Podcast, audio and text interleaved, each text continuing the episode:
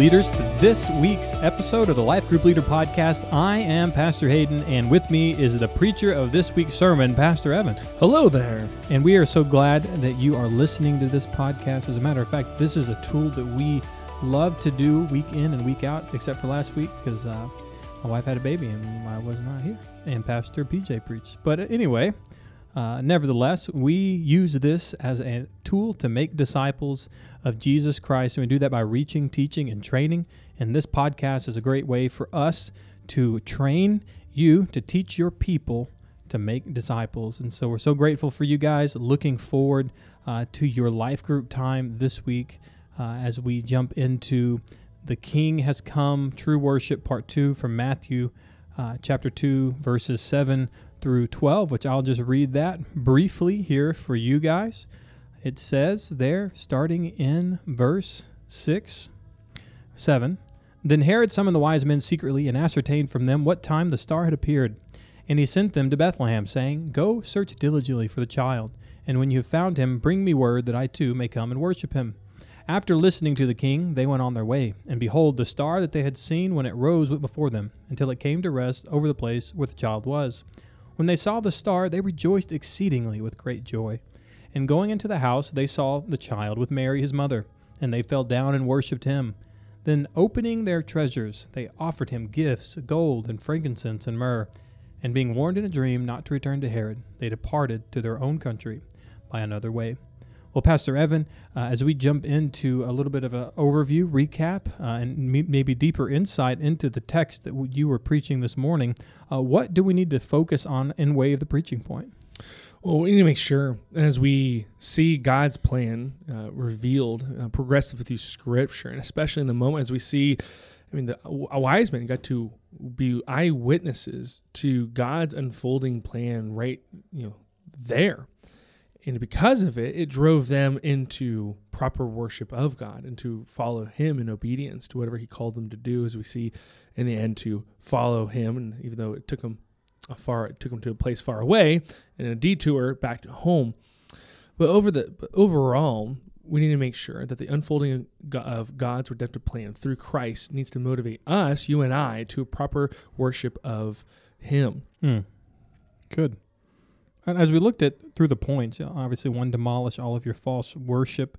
I think everyone would agree with that point. I don't know if there's anybody who'd call himself a Christian, a Christian who would say something like, "Yeah, you know what? I, I don't think that we should get rid of any false worship." But where can we often be uh, deceived when it comes to false worship that we too can be participating in uh, and not even knowing it? A good test is uh, false worship is idol worship. Mm-hmm. And all of all of it is really driven to is ourselves.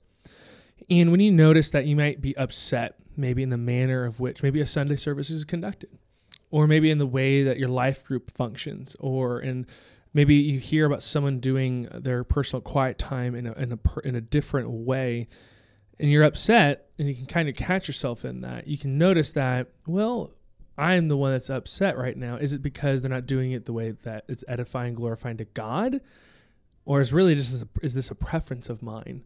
And then that's well, where how does can, a preference? So how does a preference uh, masquerade as uh, true worship when it could be false worship? A preference is all about you. It's all mm-hmm. about me. It's all about the self, what you would like and what you would prefer to do, rather than saying, "Okay, God, what do you want me to do?" Mm-hmm. Um, even saying, "God, what do you prefer me to do. Okay. You said something uh, similar to uh, the question, am I trying to build myself up or Christ? And you know, that's a really good example of am I he, am I giving genuine true worship or am I giving false worship?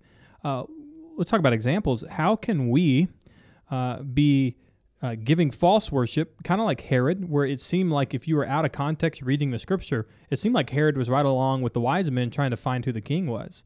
Uh, and so, how can we uh, oftentimes looking like we are trying to have genuine true worship when it's really false worship? What are some ways that that could uh, come to realization in our own lives, especially as we're telling our life group leaders how to help their group? I mean, there's three examples I think Jesus gives in Matthew 6. And I don't know if I have you turn there in the application questions, um, but if not, Matthew 6, uh, especially verse 1, Jesus handles three issues at the time uh, giving, prayer, and fasting. And for us, maybe the disciplines of our day is Bible reading, it can be podcast listening, it can be commentary diving into, it can be prayer life as well, serving. And if we're doing it for the motive for to be seen by others. So for example, you're serving in the way so that your pastors can see you so that you can be maybe built up to say, I, I want to be an elder of the church. I want to be a deacon of the church. And I, I want this. So I want to serve in such a way that the pastors see me and say, well, I have to put him, I have to put this person in leadership. Well, that's quickly not about God. It's about you obtaining a position an honorable position, but not to, for the purpose of building God's church, but for you to be maybe behind the pulpit to teach. It can look like you people come to life group and just wanting to share what they learned because they found some good commentaries. They found some good pastors preaching the same text, and just being the um, ap- uh, not the applicator, but the, the commentator, uh, the commentator in the group, right? Which could come in way of being an oversharer, right? The the one of the ways that we give false worship, even in our life groups, and leaders, this is good for you. Having oversharers, people who just want to keep sharing and keep sharing, and keep sharing in their life group. Uh, but we often understand that even oversharers aren't actually connecting their life to the application question, nor are they actually applying the application question. They're just trying to make it about them. themselves for to be seen. That's why I love what Jesus' word saying. You're doing this to be seen by others. They're Right. giving to be seen by others. To fast to be seen by others. To uh, to pray to be seen by others. And so there's there's some simple ways. This with uh, with life group, with Sunday worship, even with personal time. Uh, it can be about ourselves instead of Christ. Right. And, and the good news is this isn't bad to think about false worship and your false worship because what it does is when you uh, identify it and you get rid of it, you start living for God's word and your life starts becoming more uh, pure, at least even in, in the actions. Obviously, you're going to be sanctified, but you're going to look like the word of God more. And so that's a positive thing. But in order to be positive in that way, you have to begin demolishing any false worship, and you have to be looking to God's word to help you direct and correct your life. And then you live to please God. And your life not only makes more sense, you know, in some kind of ethereal way, but when you read scripture, you look at your life and you're going to see them uh, parallel a lot more uh, because you're living to please the Lord. You're living according to God's word. And I like that you talked about ways to uh, starve your idols. And you said tether your feelings to God's word, right? Feelings aren't a bad thing. They can become bad when our feelings become the thing that we pursue other than God. So I thought that was really great. Yeah, and then life group leaders, I highly recommend reading for yourselves Gospel Treason, and it's going to really impact you, but also impact your the people in your life group. And in that book, he gave two quick applications that I think in our in our um, life groups that we need to remember that we need to establish and maintain a, a wartime mentality. And that's uh, quoting the book. And sometimes we forget, you know, our life groups. We kind of we, we know that, but then we kind of love the communal aspect, the friendliness aspect. We forget, no, we are also at war with Satan and his schemes, and we need to be soberly aware of that. And thankfully, we can turn to Christ in that, um, but also to make choices that starve our idols. In, in time of you can do you know any type of weight loss program, what do you need to do? You need to cut out the sugar and the junk, right? And that's the hardest part of any type of weight loss plan. And Mhm. the part of removing false worship, the hardest part is going to make choices that starve your idols. Why? Because starving's not pleasant. Starving's not fun, but in terms of starving yourself from sugar is going to be a benefit to your body. Starving out idols is going to be a benefit for your soul. Right. All right. Good point number one. Point number two, see the gratification of proper worship. You know, we, we both wish that sometimes that we can articulate these points in a way that uh, that you can see the heart behind what we're trying to say. And seeing the gratification of proper worship is trying to show you that it should be a pleasure to worship God properly, like to you, not not just a, a responsibility or a uh, a stewardship, but an absolute pleasure. Pleasure. You should find gratification in worshiping God properly.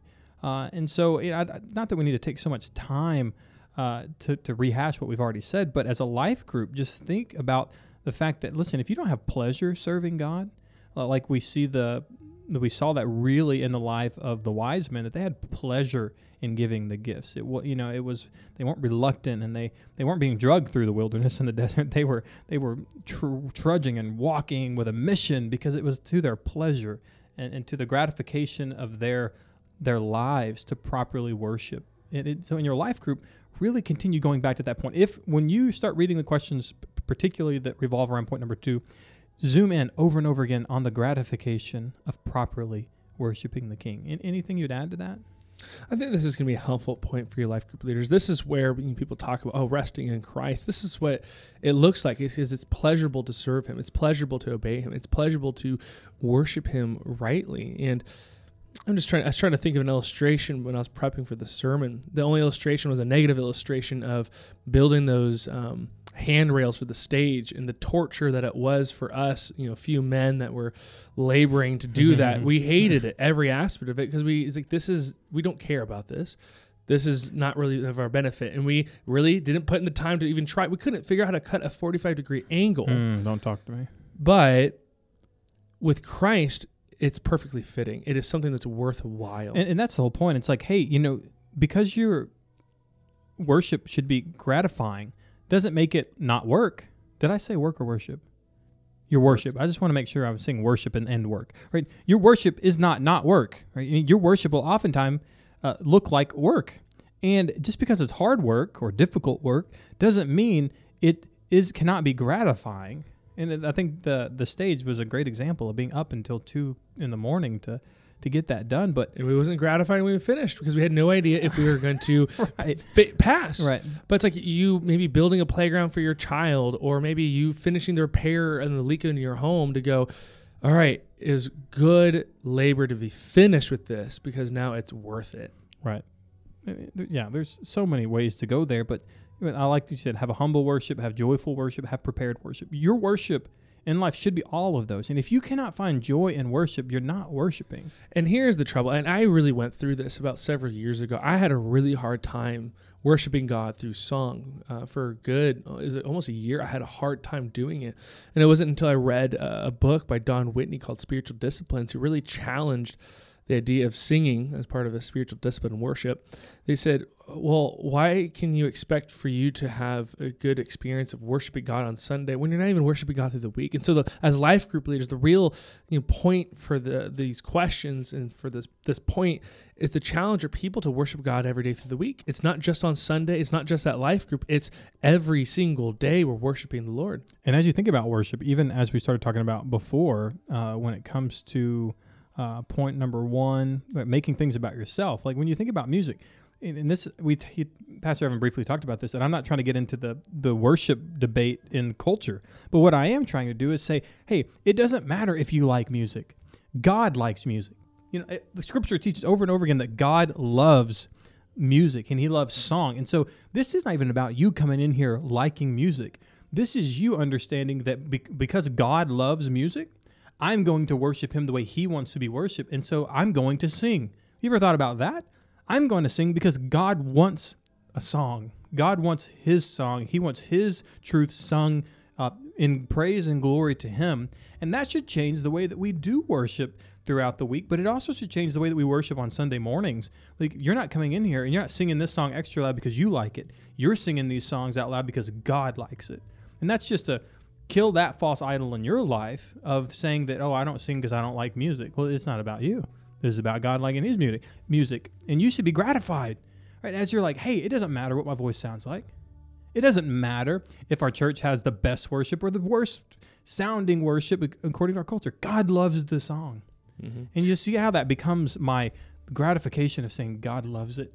I'm going to love it. And it doesn't just happen on Sunday. It needs to happen through our week. Mm-hmm. And that's the mm-hmm. point of Life Group to spur us on to loving good works, to help us worship Him rightly, even when we sing songs to Him in the privacy of our homes, to sing and to mm-hmm. worship Him as He studies His Word and to worship Him by obeying what He commands us to do. So, and keep thinking about that, Life Group. The question you can help your, your uh, life groups with great application is simply this ask your group, pose the question, does God like it? Right? Everything that you're doing throughout the week, you need to ask, does God like this? Does God want this? And so it's like, hey, does God love does God love uh, worship music? Well, sh- well, not all of it, of course, right? The right kind, but does God want to be worshiped through song? Yes, he does. And I'm going to do it, right? Does God want me to live with my wife in an understanding way? Yes, he does. So I want to do that, right? Eh, we need to ask ourselves not do, do I want to do it or do I like it? We need to continue to ask ourselves, does God like this? And does God want this? Uh, undoubtedly, The wise men asked that question before they brought gold, frankincense, and myrrh. Right? It wasn't even you alluded to it. I shouldn't say alluded to it. You, you even talked about this. These were common gifts given to kings. Right? They knew that hey, this is this is a fit gift. And you know what a fit gift in our life is? To ask, does God want this? Does God like this? Because if He does, uh, my opinion and feelings about it don't amount to a hill of beans. I need to subject my feelings to the King of the universe. Mm, all right, come on. We have one more point. Yes, we do. What, where are we at? One. po- Let God's supremacy propel your obedience. I love that, right? Because we are submitting in obedience because of who God is. The most important thing, even when we're talking about a baby, right? I love that we're talking about a baby, but the kings knew, or the, listen to the kings, uh, the wise men knew. We are worshiping Him not because of He's in this cradle, but because we know who He is and inevitably where He will stand. Anything for that? I think that's going to be really important. I think that aspect of there of understanding who Jesus is in the in the full picture in the full portrait.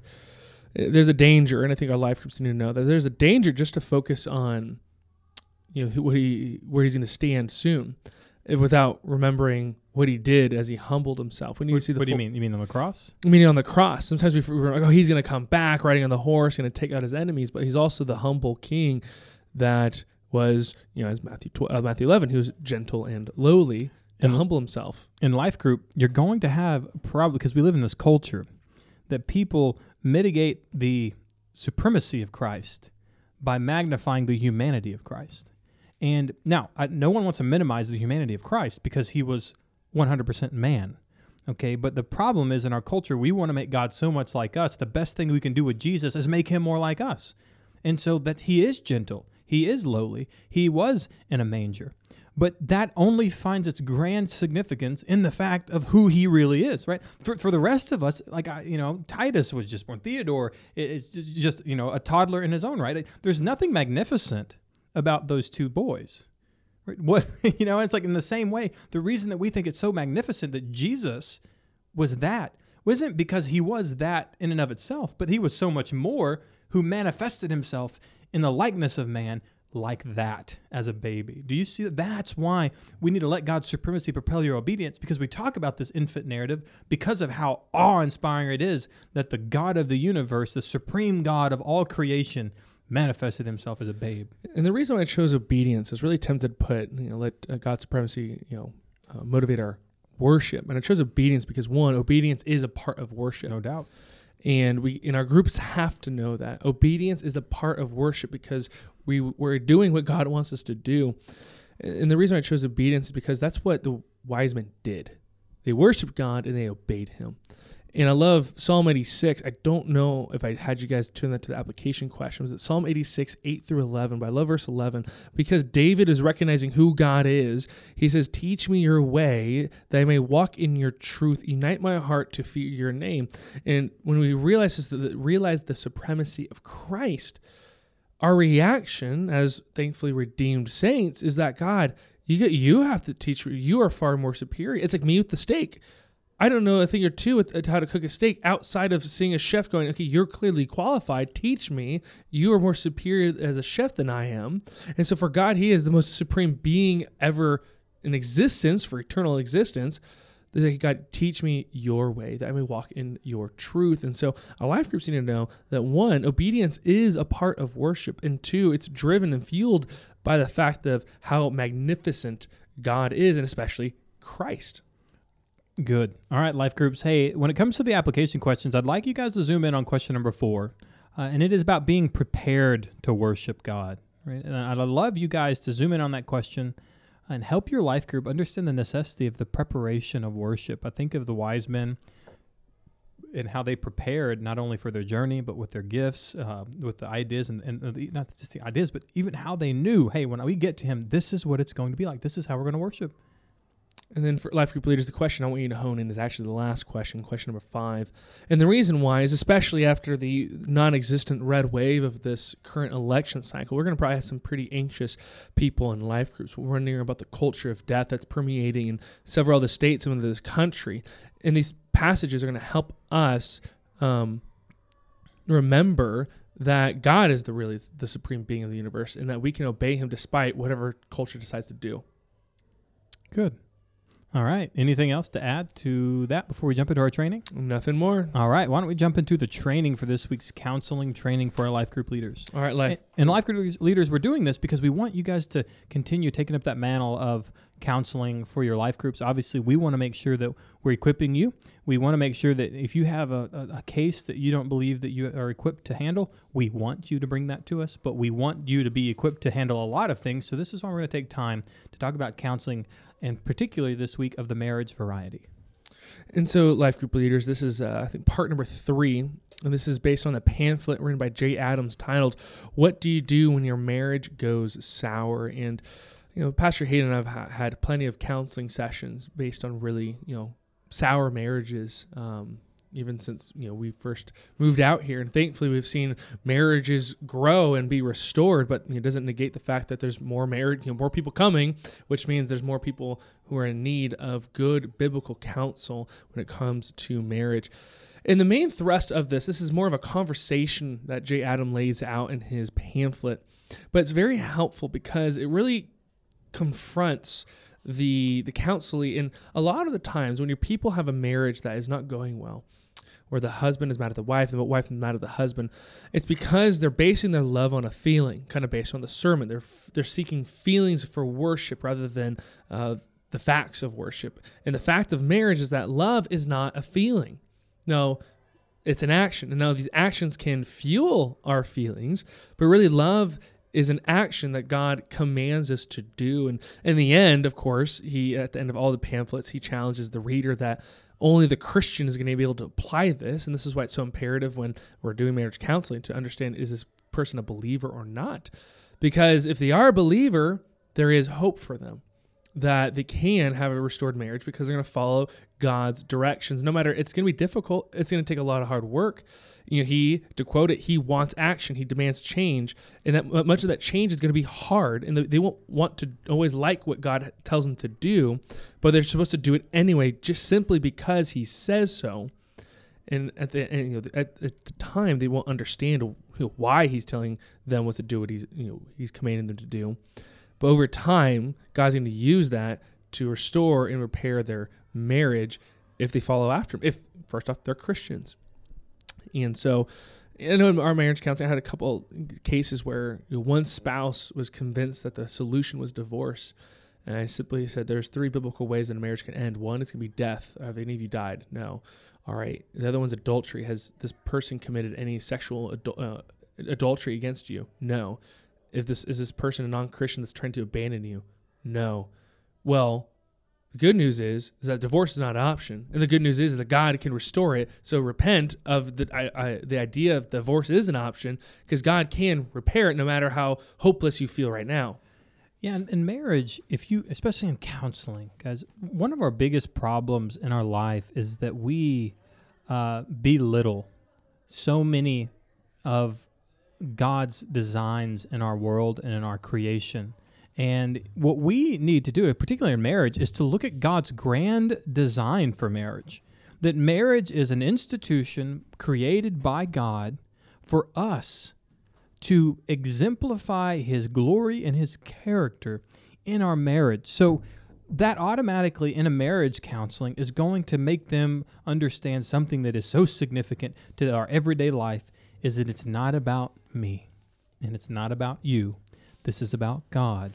And when we can live in our marriage in a complementary way that Scripture lays out, we understand that our marriage reflects something about God and His character that our marriage must reflect. And then that brings me to that next part of in way of application once we elevate the idea of marriage where it belongs right it's not an idol but it's something that represents who god is uh, we also need to look at some application, especially in way of things like reciprocity. Our culture lives on reciprocity. As a matter of fact, you can be manipulated to do a lot of things simply because of reciprocity.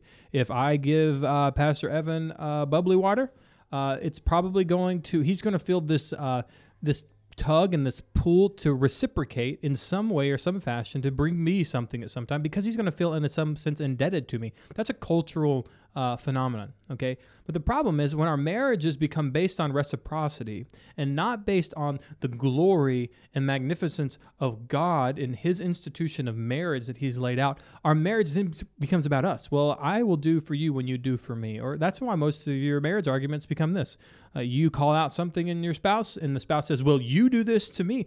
That's right there, a, recipro- a, re- a reciprocity fallacy, right? My love for you is dependent on re- the reciprocation of the feelings and the actions uh, that have been running our marriage. But when God's glory uh, and, and His word runs our marriage, we no longer run on reciprocity and feelings. Now, reciprocity can be a good tool for marriage, believe it. Uh, but what we do is when we look at marriage like it truly is, the glory of God manifested in an institution that He's created at the beginning of His Word, we start thinking and realizing, man, we've made marriage so much about us. No wonder it's not fulfilling because I am not an idol that is big enough to fulfill the great needs of my life. And when my marriage becomes about me, it won't be sufficient. But when my marriage becomes about God, who it truly is about, it is sufficient and it will uh, allow us to glorify God and then live with our spouse, our, our wives in an understanding way. Wives, you'll understand why uh, submitting and, and, respecting and honoring your husband is then a worthwhile thing. And men, to be self sacrificial, uh, men who love our wives, those things make more sense in light of marriage for the glory of God. And what Pastor Hayden is saying is that this is the root um, of, for example, the, the example he gives in the pamphlet of unforgiveness. You're going to see a mm. lot of unforgiveness in a lot of the marital problems that you see in your life group. And then what we see in counseling, a lot of is unforgiveness. One spouse not wanting to forgive the other for some offense. But it's because, as Pastor Hayden said, they just don't have an elevated view of who, of Christ and an elevated view of marriage. Because if, if, if, our, if we make marriage about God, uh, we can't be unforgiving because the God of the universe is forgiving. And so when I make marriage about God, I can't live in unforgiveness because now I'm making it about me. Oh, see, guys, elevate your view of marriage in your life groups through counseling. And then if you need this pamphlet, we have it upstairs. What do you do when mar- your marriage gets sour? This is a great, again, a little first assignment to give to any couple that is struggling in their marriage that you can walk with them through this. And again, if it gets too complicated, you feel ill equipped, reach out to your pastors immediately. All right life group leaders. We have plenty of announcements. Uh, you heard them this uh, during uh, our announcements today. We have Christmas uh, at Compass coming up. A lot of events. We want you to look online for that. You'll get them in your email on Tuesday. Remember that Christmas decorations, uh, the deadline to bring Christmas decorations is on the 15th. So that's just really right after you listen to this podcast. So make sure if you have any gently or new used Christmas decorations, you have those up here. Got plenty more going on. Pastor Evan, another announcement. Well, let's make sure as life group leaders with the you know compass at Christmas that we really Christmas put, at Compass. That's what I meant to say. that we really push and encourage and exhort our life groups to grab flyers and invite people. Yes. And you know we're gonna have an outreach with the the the uh, angel tree. Uh, yeah, small outreach. Small outreach. Yeah. But the biggest outreach is going to be us with the word of mouth, passing out flyers into our community. So really exhort us, hey guys, let's take five flyers each and give it to five different people. Mm-hmm. And it's hold each other accountable to that because this is so important. Mm-hmm. There is salvation on the line yep. on this. So, all right life group leaders. So grateful for you guys. Looking forward to your life groups this week, and I just uh, I'd love to hear about how your life groups are going as I connect with you guys. Praying for you guys. Look forward to next week.